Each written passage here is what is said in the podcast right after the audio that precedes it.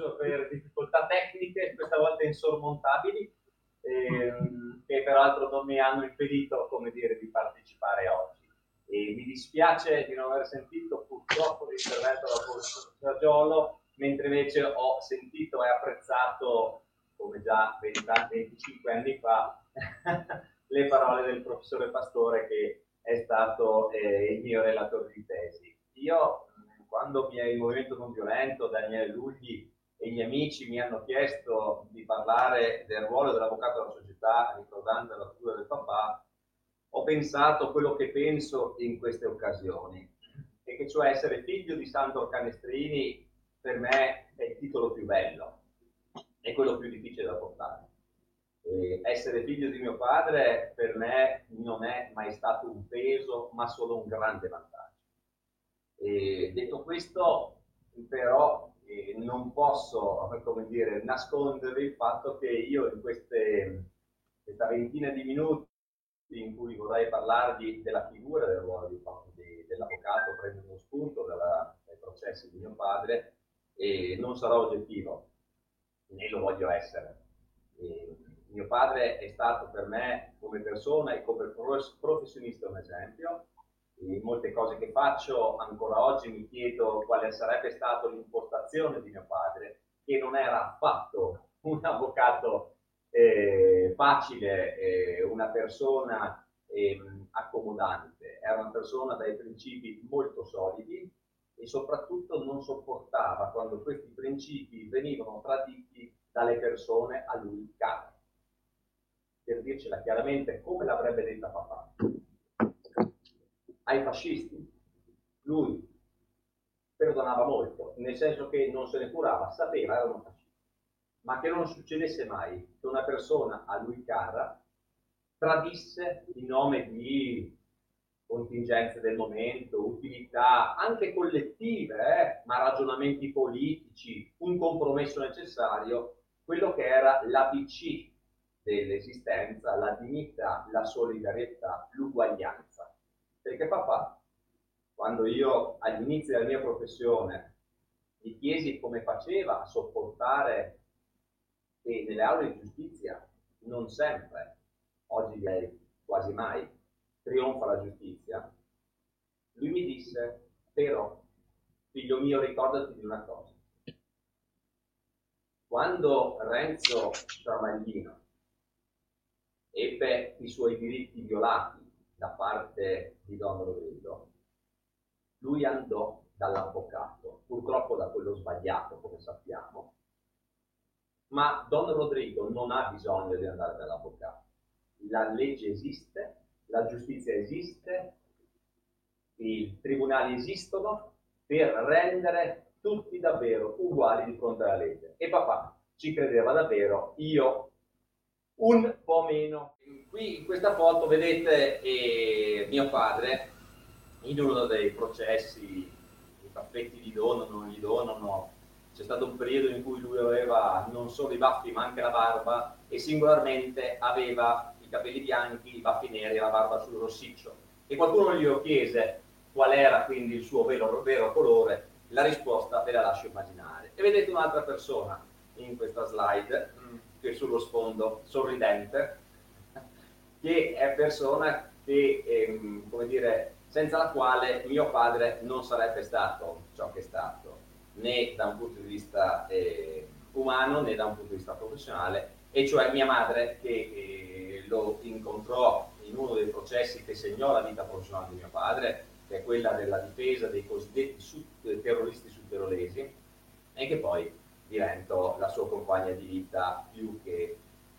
amorevole ed amorosa fino al giorno in cui purtroppo ci è mancato a tutti noi. Il processo ai cosiddetti terroristi sudtirolesi fu uno di quel processo, cioè per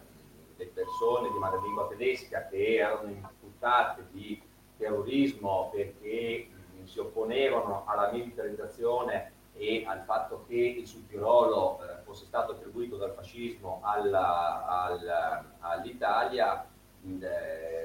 o fosse rimasto inglobato anche dopo la seconda guerra mondiale con l'Italia, fu uno di quei processi che segnò profondamente papà, perché lui lì venne considerato il traditore anche dal gruppo etnico italiano, perché lui, che non era tedesco, non avrebbe dovuto permettersi di difendere i tedeschi. E per quanto papà mi raccontava, la stessa area democratica, lui parlava di comunisti, e l'area democratica della società non gli perdonò di avere superato questa problematica di appartenenza etnica, che era quasi vilipendiosa agli occhi anche di chi in realtà avrebbe dovuto avere una sensibilità ben maggiore. Parlando di papà e del ruolo dell'avvocato della società, però io devo farvi vedere alcune immagini che sembrano non c'entrare niente. Quelli che vedete qui sono alcuni avvocati che sono perseguitati e minacciati in tutto il mondo. Andiamo dal premio Nobel Nasrin Sotoudeh e al Malek Adly, avvocato egiziano, consulente della famiglia Regeni, a Naira al-Suahimi, avvocata pakistana, rapita, stuprata, torturata e ammazzata in Pakistan. Sulla destra un avvocato cinese che si chiama Wu Jun, il quale esce così dalla corte dove ha cercato di pretendere che lo Stato rispettasse le prescrizioni ambientali. Sulla sinistra ha portato via dalle forze dell'ordine azerbaigiano l'avvocato Aliyev, che viene arrestato per le sue azioni di difesa dei diritti, e sotto il presidente Tahir Elçi, avvocato di etnia curda, che pochi secondi dopo questa immagine è stato ammazzato mentre durante una conferenza stampa richiedeva alle autorità turche il rispetto dei luoghi dell'identità culturale. Questo è, diciamo così, la foto vista più grande. Nel caso di Aliyev, la Corte Europea dei diritti dell'uomo, che come sapete sta a Strasburgo, ha espressamente rilevato che il suo arresto, il suo processo e la sua condanna sono state aimed at silencing and punishing him for his human rights activities, che l'azione da parte dello Stato azerbaigiano aveva il dichiarato scopo di renderlo silente, di punirlo per le sue attività di difesa dei diritti, perché come ha detto il professore Pastore, gli avvocati sono human rights defenders, sono difensori dei diritti fondamentali, e in quanto tali purtroppo con altre categorie come giornalisti, magistrati e professori universitari vengono perseguitati in quegli stati che hanno poco rispetto per i diritti. Vi dico un'anteprima di quello che dirò fra qualche secondo. Non sono purtroppo solo stati dittatoriali. Vi è quindi stata una crescente attenzione per avvocati perseguitati e minacciati nel mondo a causa della loro funzione sociale. Vi è una giornata, quella del 24 gennaio, che in tutto il mondo da 10 anni, l'anno prossimo, viene dedicata agli avvocati minacciati a causa della loro funzione difensiva. Si parte dall'Iran del 2011, si arriva a quest'anno in corso al Pakistan, vedremo fra un momento perché, e l'anno prossimo sarà il turno dell'Azerbaigian. Questa foto che vedete è una foto del 6 agosto 2018, la cosiddetta strage di Quetta, in cui un avvocato, il presidente dell'ordine del Belucistan, subisce un attentato, viene portato in ospedale dove viene fatta scoppiare un'autobomba, dove nel frattempo si erano radunati decine o forse centinaia di colleghi per andare a onorare il loro presidente avvocato. L'autobomba quindi era pianificata, muoiono almeno 70 avvocati e oltre 100 rimangono gravemente feriti. Se non vi ricordate di questi episodi non vi preoccupate, perché quella del ruolo dell'avvocato è purtroppo una funzione non particolarmente amata dal popolo di Facebook, che molto velocemente identifica l'avvocato con il proprio cliente. Quando papà difendeva i cosiddetti terroristi sudtirolesi, sui muri di Trento comparvero delle scritte: Canestrini che ammazzeremo, perché identificavano l'avvocato con il presunto crimine, con i presunti criminali. Mi piace invece citare, e per restare sempre nell'attualità, di questa frase che l'avvocato Saif Ulmaluk mi disse all'incontro a Roma presso l'Unione Camere Penali quando lo invitammo per raccontarci la sua difesa più famosa, forse quella di Asia Bibi, voi ricorderete, la cristiana condannata a morte nel Pakistan, difesa da lui, avvocato musulmano, e che riuscì poi a farla assolvere con una difesa brillante che portò la Corte Suprema del Pakistan a scrivere delle bellissime righe sull'uso della tortura nei procedimenti penali, sulle confessioni estorte, sul fatto che la testimonianza non sembra è così attendibile come potrebbe sembrare. E disse Saif Ulmaluk: dappertutto nel mondo ci dovrebbero essere persone che si mettono dalla parte dove nessun altro si mette. Io sono fiero di difendere Asia Bibi e questo mi ricorda tanto mio padre, perché mio padre si è sempre messo dalla parte dove nessun altro si voleva collocare. E voi mi direte: Nicola, tutto molto interessante, stiamo parlando di Pakistan, stiamo parlando di Turchia, molto semplice dire che lì i diritti non sono rispettati, ma noi invece in Italia va molto meglio. Ne siete sicuri? Vediamo un po'. Abbiamo le dichiarazioni di un Presidente del Consiglio dei Ministri, Matteo Renzi, che qualche anno fa, lui era ancora credo nel 2018, disse a una delle ennesime inaugurazioni di queste opere faraoniche che dovevano risollevare l'Italia, che vengono inaugurate credo ogni 2 o 3 anni, ma che non finiscono mai, disse l'allora Presidente del Consiglio Matteo Renzi: ci vuole un'Italia che corre e che fa le cose, non che ingrassa i conti correnti degli avvocati per varie cause. Avete capito bene, l'avvocato non è difensore dei diritti, l'avvocato è colui che per ingrassare i propri conti fa causa impedendo lo sviluppo il magnifico sviluppo dell'Italia, delle sue infrastrutture faraoniche e delle sue colate di cemento. E qui le parole sono importanti, perché detta da un Presidente del Consiglio dei Ministri non è la stessa cosa che detta da qualsiasi persona del popolo. Ancora peggio se a fare questo tipo di considerazioni sono degli alti magistrati, stimati per l'orazione di contrasto al fenomeno mafioso. Qui un'intervista al dottor Gratteri, che purtroppo nel cercare di difendere i processi in videoconferenza per i detenuti dice: non dobbiamo far provare tutti i detenuti nello stesso luogo nei processi per mafia, perché qui hanno il tempo di incontrarsi, parlare, fare affari, e qui la parte sottolineata, trasmettere attraverso gli avvocati messaggi di morte o richieste di mazzette e minacciare i testimoni. Quindi in questa infelice formulazione sembra di capire che quando un avvocato si presenta in un'aula di giustizia per difendere degli imputati per crimini gravissimi, ma pur sempre imputati, quindi non condannati, si presti a fare questo: trasmettere messaggi di morte, richieste di mazzette o minacciare testimoni. Un ex primo presidente della sezione della Corte di Cassazione, Don Rodrigo, parla di lobby degli avvocati, dicendo che il problema della giustizia italiana sarebbe il numero degli avvocati che promuovono cause infondate per arricchirsi. Chissà se il dottor Davigo è ancora della stessa opinione, dopo che il CSM ha deliberato la sua esclusione dal pleno in quanto magistrato in pensione.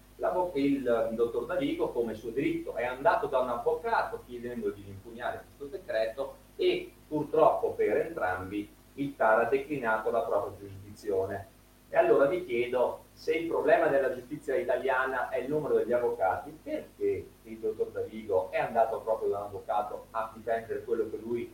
a ragione o a torto, ritiene essere un suo diritto? Ancora peggio va con il nostro ministro della giustizia, il dottore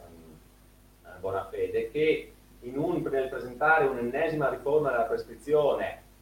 che invece di mirare le cause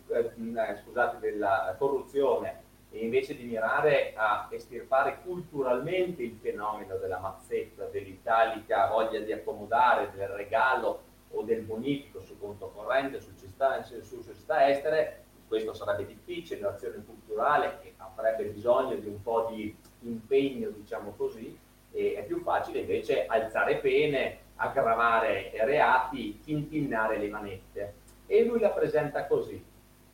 Questa riforma epocale che avrebbe posto in essere il ministro, l'annuncia dicendo: è finita l'ora dei furbi e dei loro azzeccagarbugli che mirano solo a farla franca.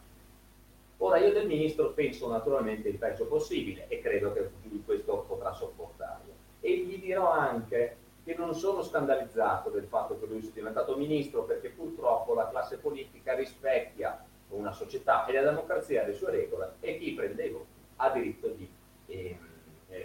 governare, naturalmente chi prende i voti in Parlamento ha poi il diritto di esprimere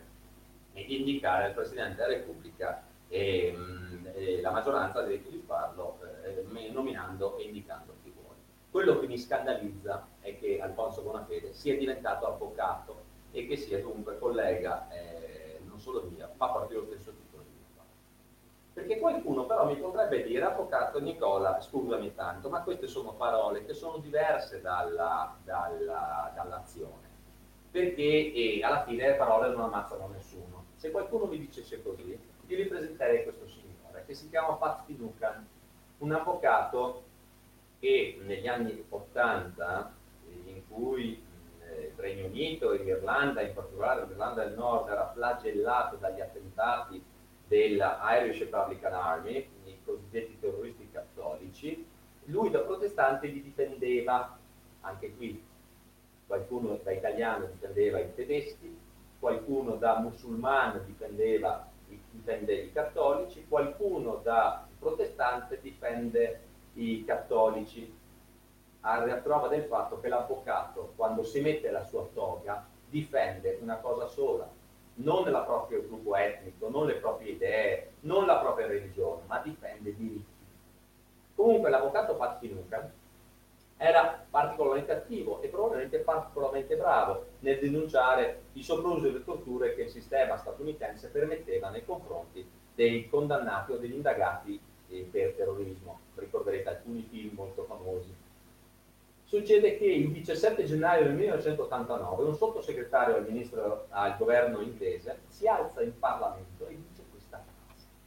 senza che fosse assolutamente connessa con il dibattito in corso. Devo prendere atto, con dispiacere, che in Irlanda del Nord ci sono un certo numero di avvocati che sono ingiustamente o troppo empatici con le ragioni dell'IRA. Era il 17 gennaio del 1989. Il figlio di Pat Finucane, John Finucane, che ho incontrato qualche anno fa nel suo ufficio di Belfast, mi disse che in quel momento suo padre, che naturalmente aveva subito minacce come tutti gli avvocati subiscono, solo in quel momento si preoccupò perché si era sentito mettere addosso un mirino pubblicamente da parte di un esponente del governo. È stato ammazzato 3 settimane dopo. È stato fatto un raid in casa sua una domenica mattina e un comando incappucciato entra nella cucina, gli spara, lo ammazza, ferisce uno dei suoi figli e la madre, e lascia gli altri 2 figli naturalmente con le immagini del padre sanguinante impressa per sempre nella sua mente. Stiamo quindi attenti a dire che sono solo parole. E naturalmente alcuni direttori dei giornali si prestano a questa narrativa. Abbiamo qui il direttore Travaglio, acuto osservatore e flagellatore dei malcostumi italici, che però credo che non apprezzi molto l'azione degli avvocati quando non difendono lui, perché anche il direttore Travaglio ha avuto bisogno di avvocati e ne ha scelti tra i migliori, che hanno fatto sì che le cause per diffamazione contro lui hanno concorso con la loro bravura a farlo assolvere o prosciogliere o archiviare nelle questioni che riguardavano la diffamazione. Ora lui il 29 novembre 2018 fa questo brutto articolo, perché naturalmente è giusto che ci siano tutte le opinioni ed è giusto che il dottor Travaglio possa scrivere ciò che ritiene e lo scrive con uno stile davvero sublime, ma è anche giusto poterlo criticare e sono sicuro che il dottor Travaglio ne converrà. dice quando si parlava di prescrizione, dice che gli avvocati direbbero che è colpa della giustizia penale, mica di loro che i propri processi si prescrivono. Lo raccontano gli avvocati, o meglio, la loro super lobby, rappresentata dalle Camere Penali e da altri organismi che hanno piazzato il loro uomo in Parlamento. E dice che gli avvocati sarebbero quelli che hanno trasformato i processi in macchina tritaccarta, anzi tritacqua, che penalizza gli innocenti e premia i colpevoli, cioè ricchi e potenti, perché secondo il dottor Travaglio ciò che l'avvocato fa è difendere ricchi e potenti. E noi sapremo benissimo, noi avvocati, io appartengo orgogliosamente all'Unione Camere Penali, delle Camere Penali, cioè i penalisti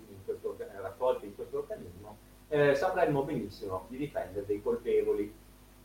Quello che vedete dietro invece è la slide di una della pagina web dell'Osservatorio Avvocati Minacciati, che ho l'onore di co-coordinare con l'avvocato Ezio Menzioni di Pisa, e che ad esempio si spendono per difendere i diritti dei difensori che vengono perseguitati nel mondo. Sono stati in Egitto, in Turchia, in Irlanda del Nord, in Spagna, in tutti quei posti dove è importante che le persone mostrino solidarietà. Siamo andati a processo contro i giornalisti del giornale Cumhuriyet, perché i giornalisti sono altra categoria bersagliata a causa della loro funzione sociale, e non ho visto purtroppo la Federazione Nazionale della Stampa Italiana, non ho visto il dottor Travaglio, gli avvocati italiani, i penalisti italiani invece c'erano per dimostrare che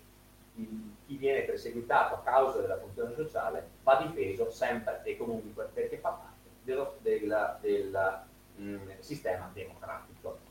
Naturalmente, se Travaglio scrive questo, ci sono altri giornali che accomunano docenti universitari, avvocati e magistrati, i fan rossi dell'immigrazione. Quello che qui mi ha colpito è che il giornale qui fa questo titolo nel giugno del 2019 e targettizza le stesse persone che in Turchia vengono arrestate, torturate, espropriate e licenziate. Evidentemente un metodo che secondo il giornale può essere replicabile, lo dico naturalmente con provocazione. E se le persone, direttori di giornali, magistrati, presidente del Consiglio, Ministero della Giustizia, non hanno capito qual è il ruolo, la funzione dell'avvocato nella società, cosa volete che ne capisca il pubblico? Abbiamo un titolo, l'ennesimo, ne presumo qualsiasi, violenza su bimba, arrestato clandestino. Chiedo agli amici giornalisti, chi è esattamente clandestino rispetto a che cosa? Alla vita?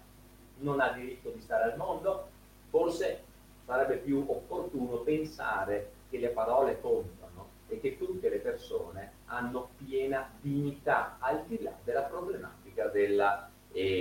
permesso di soggiorno. Nessuno è clandestino a questo mondo. Comunque, senza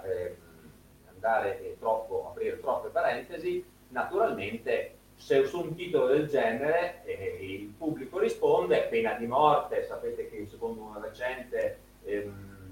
sondaggio, il 30% degli italiani sarebbe favorevole alla pena di morte, e questo tanto più grave in Italia, che fu il primo Stato col Gran Ducato di Toscana ad abolire la pena di morte, che eravamo prima della rivoluzione francese.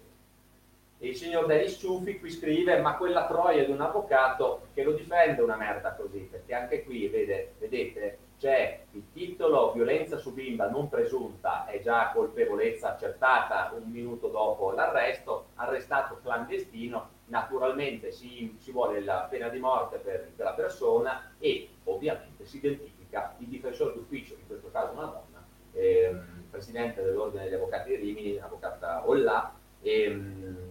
con il suo cliente, e ovviamente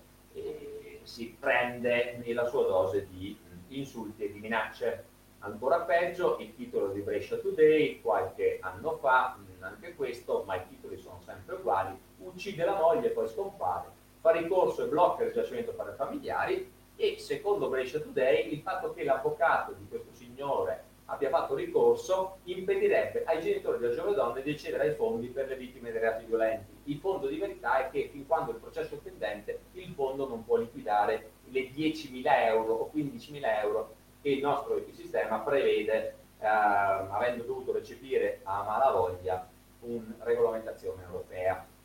Invece di arrabbiarsi sul fatto che sono 10.000 euro, 15.000 euro le somme dovute, lo erano all'epoca. Oggi una sentenza della Corte di Giustizia, spero, abbia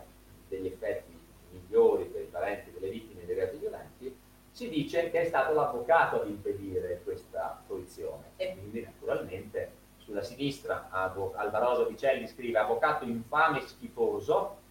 e poi dopo Luca Carozza vuole la gogna pubblica, nome e cognome, foto di questo pseudo avvocato, e qui sulla destra la signora Katia Luzzardi, che non posso non ricordare quando parlo degli avvocati e della loro funzione sociale, come faccio con voi oggi, dice: ma vi rendete conto che si permette agli avvocati di difendere i delinquenti? Dove siamo arrivati? Perché secondo la signora come dire, gli avvocati non dovrebbero difendere non si sa i delinquenti. Lo trovo abbastanza indicativo. Più recentemente conosciamo la storia tremenda della morte violenta di Willy e degli indagati, subito dato in pasto ai social, con una gogna più che con un'espressione di giustizia, e non solo gli indagati vengono targetizzati, ma anche i loro avvocati. Ho parlato personalmente con Massimiliano Pilati, che è di un paesino vicino a Roma, non vi dirò dove per la diretta Facebook, ma che ha in un paesino avuto problemi perché aveva figli piccoli e una moglie che vive in questa comunità. Di all'avvocato che l'ammazziamo. Questo è, diciamo così, la minaccia fatta. Ancora più incredibile è un avvocato messo sotto esposto disciplinare, messo sotto procedimento disciplinare perché avrebbe criticato l'orientamento della Cassazione, ancora peggio perché lì la Corte d'Appello di Roma, nel processo cosiddetto Mafia Capitale, che per oggi dovrebbe chiamarsi solo Capitale perché l'aggravante mafiosa non c'è più, fu proprio un collegio di giudici a mandare l'esposto disciplinare. Ci auguriamo che, naturalmente è legittimo criticare tutti, persino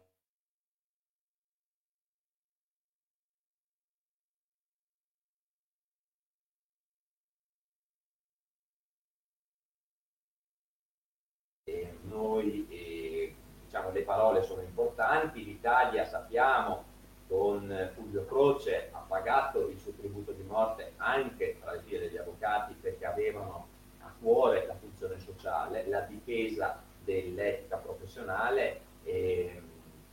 Conoscete forse la storia di Fulvio Croce e del suo assassinio da parte di, di persone vicine alle Brigate Rosse, perché consideravano l'avvocato difensore, anche se d'ufficio, un sistema colluso con un sistema di potere, oppure il più recente esempio dell'avvocato Cerventino Pamà, ammazzato da sicari mafiosi perché era un ostacolo nel cercare di far dire al testimone cliente dell'avvocato Pamà ciò che la cosca avrebbe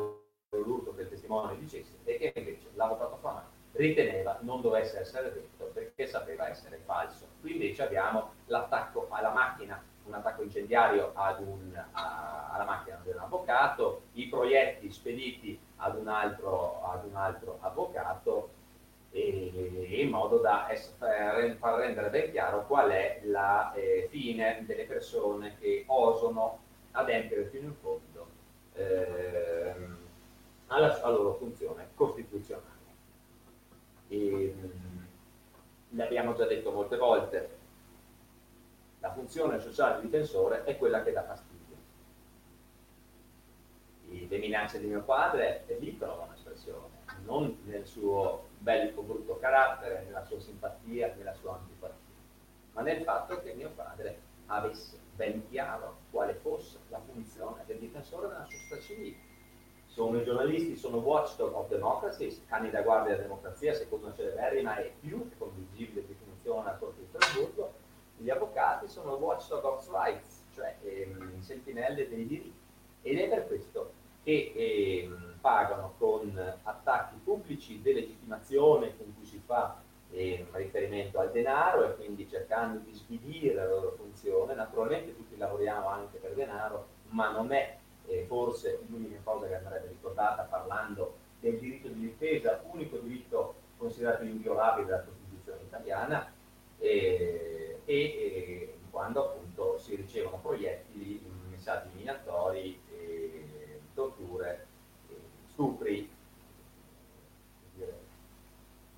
orrende esecuzioni di piazza. Non vi ho raccontato di un ragazzo di 24 anni che in Egitto stato rapito da gruppi paramilitari perché aveva l'avventura di difendere diciamo, persone avverse al regime semi-dittatoriale di Al Sisi, nel quale è stato non solo trascinato scalzo fuori da casa sua a 24 anni, non solo ammazzato di botte, letteralmente ammazzato di botte, ma prima di questo ha dovuto rendere una confessione via YouTube e con il video che è ancora visibile, e se ne avete lo stomaco andatela a vedere, vi manderò poi il nome in privato perché vedrete i suoi occhi e di ogni persona che sa di morire. E qual è il problema che abbiamo? Il problema è che invece le leggi dicono tutta che non siamo a azzeccagarbugli, ministro Bonafede, e che secondo le Nazioni Unite, i principi base del 1990, i governi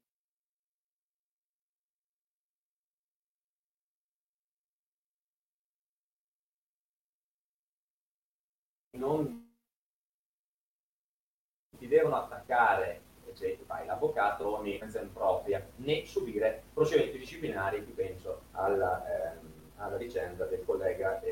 nella Ringa ha osato criticare l'importazione della Corte di Cassazione, e soprattutto il principio più importante, che gli avvocati non devono essere identificati con i loro clienti o con le ragioni dei loro clienti a causa della loro funzione professionale. Non sembra così difficile, no? L'avvocato non difende crimini, non difende criminali, ma difende semplicemente diritti. Perché il rispetto della funzione professionale dell'avvocato è una condizione essenziale dello Stato di diritto e di una società democratica. Lo dice il preambolo del codice etico degli avvocati europei, il che significa che senza rispetto della funzione professionale dell'avvocato non ci può essere Stato di diritto e non ci può essere società democratica. Vi lascio con qualche elemento positivo, che è quello della rete in difesa di, coordinata da Francesco Mattone, e che ha avuto l'intuizione di mettere insieme circa 40 associazioni italiane che si occupano di human rights. 40 associazioni di human rights italiane, ambientalisti, sindacalisti, femministe, qualsiasi cosa se uno voglia dire sotto questa etichetta, mi perdoneranno l'approssimazione, avvocati, magistrati, professori dell'università.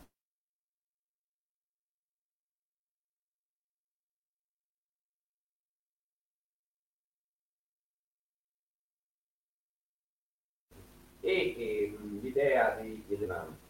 un numero di cosiddette città di rifugio, shelter cities,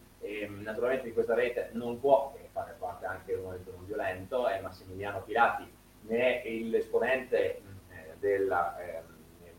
diciamo, nodo trentino di questa rete, e che tra l'altro ha un convegno in corso con giornata, con un'ulteriore giornata di domani, e sì, l'idea è quella di creare delle città rifugio dove tutti gli human rights defenders perseguitati possono trovare appunto rifugio, essere esfiltrati e trovare lì un po' di tranquillità anche fisica, tranquillità nel senso di non avere più paura, di seguire dei corsi di formazione su sicurezza informatica o su altro, raccontare la loro storia, sentire nei fatti ciò che le norme, la nostra coscienza già ci dice, che tutti gli uomini sono liberi e uguali e nascono appunto uguali in dignità e in diritti. Con questo ho concluso e vi ringrazio per l'attenzione. Provo semplicemente a rimettere concludere la condivisione dello schermo per concludere con qualcosa che papà aveva scritto, perché molte delle cose che vi ho detto naturalmente ci farebbero andare a letto con una nota di pessimismo. Il papà in questo libretto che raccoglie i suoi interventi su una rivista trentina, UCT, Uomo, Città, Territorio, sulla come dire, visione del futuro, scrisse un articolo che si chiama La freccia, la ruota e la variante di Sisifo. Sostanzialmente Papà dice: io non lo so se la storia sia una freccia, e cioè si vada sempre avanti, sempre verso una maggiore fruizione dei diritti, verso maggiore solidarietà, verso un maggiore riconoscimento della dignità, o se invece una ruota, e che cioè si ricomincia sempre da capo. Papà scrive questo: me la cavo così, introducendo fra queste due teorie quella che io chiamo scherzosamente la variante di Sisifo. Sisifo era dannato a spingere per una ripida erta un masso gigantesca. Appena riusciva a smuoverlo e a farlo, anche se di pochissimo, risalire, ecco che dopo un momento il masso ridiscendeva e riprendeva il suo posto, e Sisifo doveva ricominciare a spingere. Io sogno, diceva papà, che quando il masso ritorna indietro non ricada proprio esattamente nello stesso punto, ma che so io, anche solo di un centimetro, anche solo un millimetro più avanti. Ecco, il progresso dell'umanità non avanza al suono squillante della marcia trionfale della Aida, avanza con le lacrime, con la sofferenza, col sangue, ma avanza. Avanza forse del millimetro della tremenda fatica dell'uomo che spinge in salita il masso, ma in quel millimetro si gioca la dignità dell'uomo, in quel millimetro si gioca la possibilità di fare storia, per quel millimetro passate le utopie delle scorciatoie della violenza rivoluzionaria si giustifica tutto il lavoro degli uomini e delle donne di buona volontà, e io penso sempre subito a ogni tipo di volontariato, a tutti i movimenti cosiddetti di base, come ad esempio al movimento non violento. Grazie papà, il tuo esempio è vivo e lotta insieme a noi, diremmo, e non potevo che concludere con questo richiamo al movimento non violento, una delle molte case che aveva. Farei torto alle altre per dire che era la più amata, ma diciamo che la non violenza che lui da partigiano ha imparato ad apprezzare, ascoltando gli altri, è certamente la sua fede più grande di tutte, e vi ringrazio ancora molto.